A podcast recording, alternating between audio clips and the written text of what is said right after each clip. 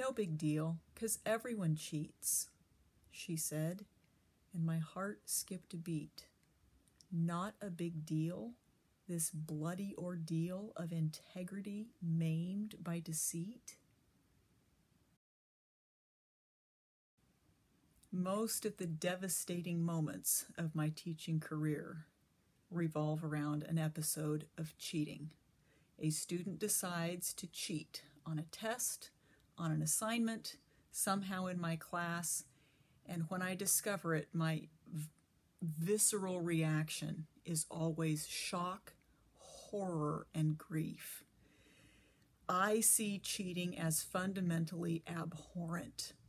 I see it as a rejection of my trust, of my regard, of my efforts to do good in the world, and I feel personally affronted and offended every single time.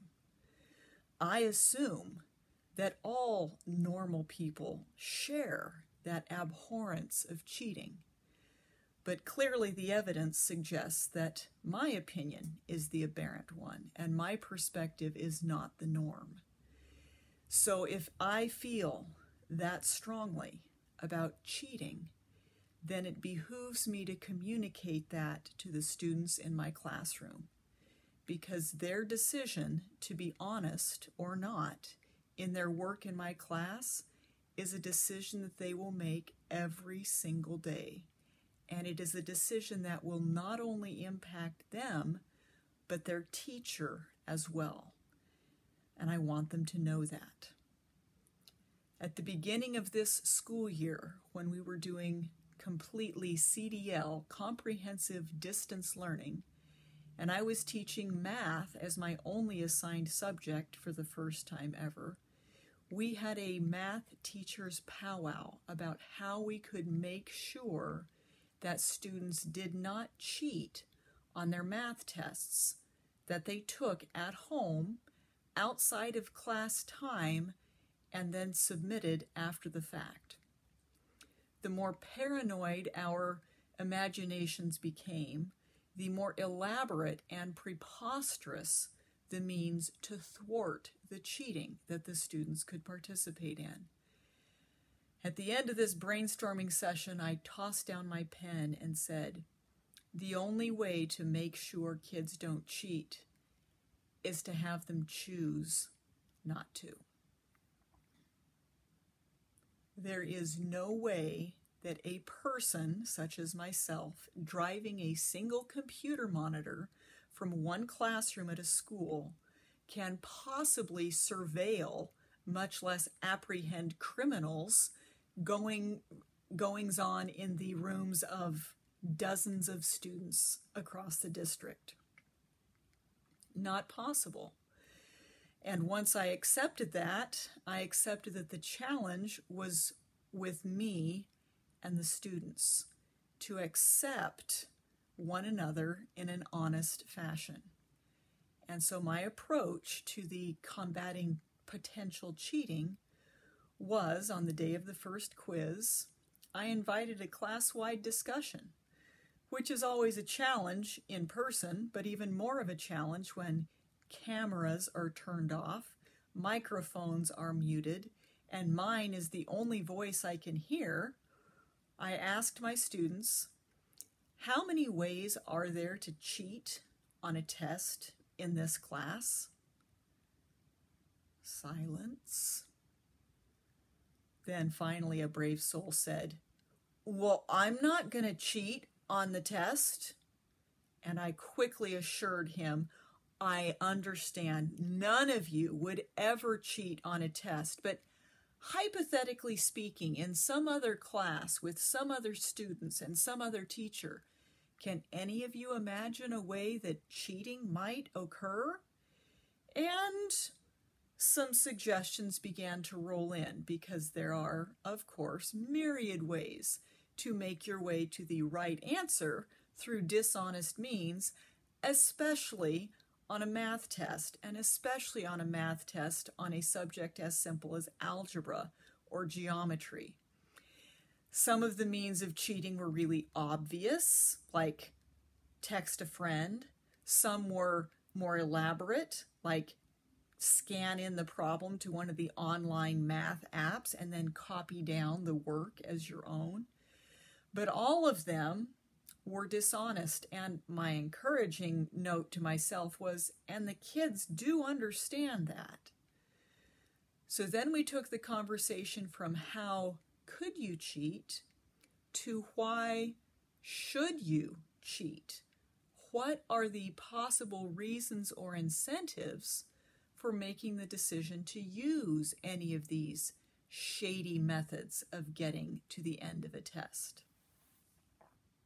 Again, of course, the first response well, you shouldn't cheat. Everyone knows that you shouldn't cheat. And I asked, well, then why does it happen at all if everyone knows that you shouldn't? And I pointed out that the reason to cheat is to get a good grade on a math test in this particular instance. That is the only gain that is possible from cheating. And it's only possible, it's not even a given, especially with poor students and poor skills at cheating. So then I asked the very important question and what do you lose? Many of life's decisions come down to this gain and loss balance. What do I stand to gain and what do I stand to lose? And this is the part of the discussion that I had to contribute the least to. I was very encouraged by that. Students mentioned, well, eventually it's going to catch up to you. You're going to run into a test that stumps you if you rely on cheating. Absolutely, that is one of the most fundamental flaws with this cheat my way to success. But more and more students were able to point out as the discussion went on that cheating on the test cheats the student, not just the teacher. You're lying to yourself. And when students were able to acknowledge that, it gave me the opportunity to get up on my little soapbox and explain to them how it feels on my end when a student chooses to cheat in my class. To me, as the teacher, it is never a question of a student really wanting a good thing, that is, a good grade on the test. I'd never see it as, well, I can understand their reason for it. Instead, I see it as a choice to lie to me. Why? Because what the test is supposed to do is present the student's level of ability to me so that I can evaluate where that student is at. When the test does not present the student's actual level of ability, it's a lie. And that means one human being is deliberately attempting to deceive another. And that feels vicious and wrong. And the reason that it hurts me so much is I trust my students. I trust them to be good human beings whom I value and who in turn value me. Cheating on a test is never just about the test, it's about the person who makes that choice. And it's about their regard for the person who evaluates or looks at the score on that test. Once we had had that discussion, and I sent the children off to do their first test, it would be a wonderful thing to report that none of them cheated. And there's no way to prove whether they did or not, not with the means normally available to a high school teacher, at least. I believe they did that first quiz honestly. But of course, as the term went on, patterns of scores and patterns of behavior and patterns of homework and patterns of quiz scores and test scores, it became very clear that some students were choosing not to be honest with their tests. And that brings me to my point here. What do you do when a student decides to cheat in your class? And I will acknowledge up front in my most honest fashion, I do not have all the answers to that very vital question. I can share with you some experiences, I can share with you some thoughts, and I can share with you some priorities when you are confronted with that question of, I think the kid cheated. What do I do? A small story here. It was 2007, 2007 graduating class at least, and the class was AP Lit, Advanced Placement English Literature and Composition. This was a college level class filled with the best English students in the school, all seniors, and we had devoted ourselves to studying literature. I should add that most of the students in that class were in my classroom for the second or even the third time. I had been their English teacher probably junior year and probably freshman year as well. And in a school as small as Hidden Valley, everyone gets to know everyone pretty well in the course of four years.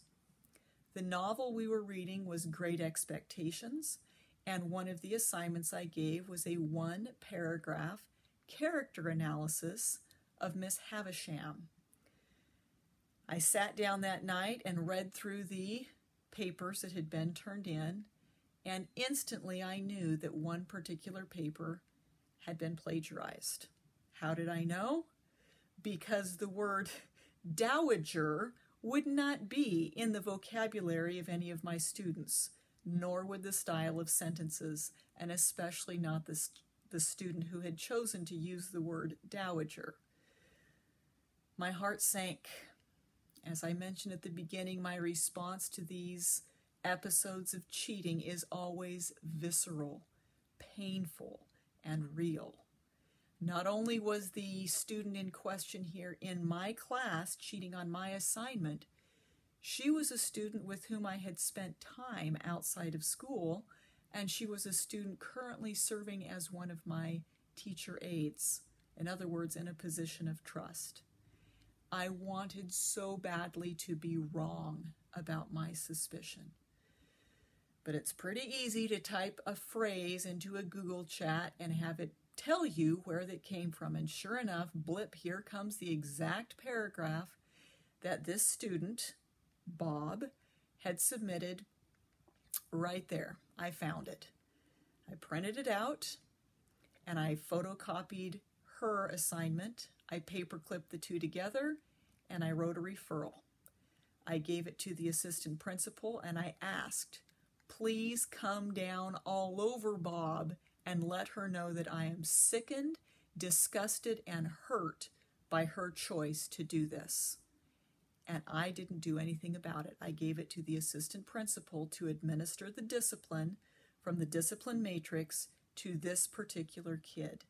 I didn't trust myself to be calm and clear as I communicated with her. The day went on, and Bob did not come to class. Bob had been sent to in school suspension, and on my prep period, I went down to visit with Bob. I walked into the room, and there were three students, none of which was Bob. I would know Bob anywhere. I had been her teacher for four years, and she wasn't there. So I went to the ed lab um, supervisor and said, Where is Bob? And the supervisor pointed at her and said, She's right there. I was amazed. Bob had her hood pulled all the way up over her head, and she was face down on her desk, doing her best to be invisible. I walked around in front of the desk and knelt down so that I was at eye level. And I said, Bob, do you have anything you'd like to say to me? And I have to say, I came from a position of great confidence in the rightness of my position. And Bob looked at me, and she was the most devastated human being I had ever seen. she was bereft of any glimmer of happiness. Her disgust with herself and the situation and the injustice and her anger, it was it was bleak to see.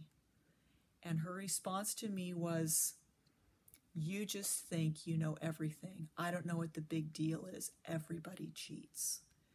And then she shared with me some opinions of me that were very hurtful and some opinions of the situation, which I also didn't agree with.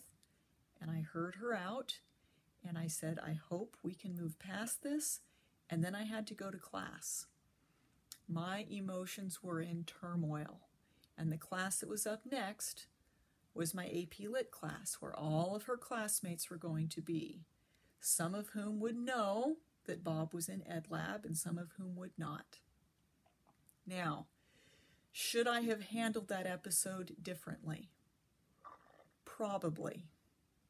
I feel just as devastated by that today as I did, what was it, 13 years ago when that happened?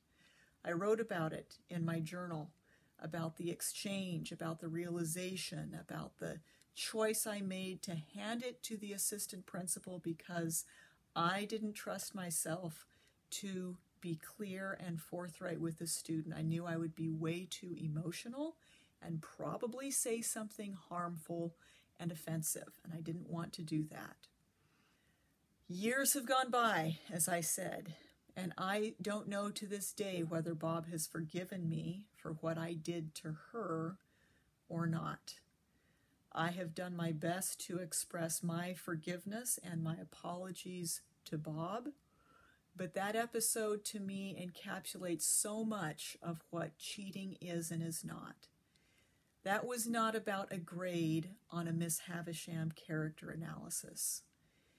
That was a choice of shaping an individual's character. And I sincerely hope that both I and Bob learned something about the importance of integrity. The number of points that an assignment is worth is completely irrelevant in the balance against the character that an individual is building. Integrity is paramount, and that is one of the most important lessons to impart in any classroom, no matter the subject, no matter the age group. Do what is honest, do your best, accept the results of your work, and never lie about what you have and have not achieved in an attempt to get a grade that you do not deserve. There's so many things interlaced with whether we should value grades and whether we should value honesty and whether we should value learning. But my perspective as a teacher is that learning matters, that it is an individual effort and it is an individual decision to be honest. And to my dying day, I will maintain that my expectation of every student is impeccable honesty every time. And that means I hold myself to that exact standard of integrity.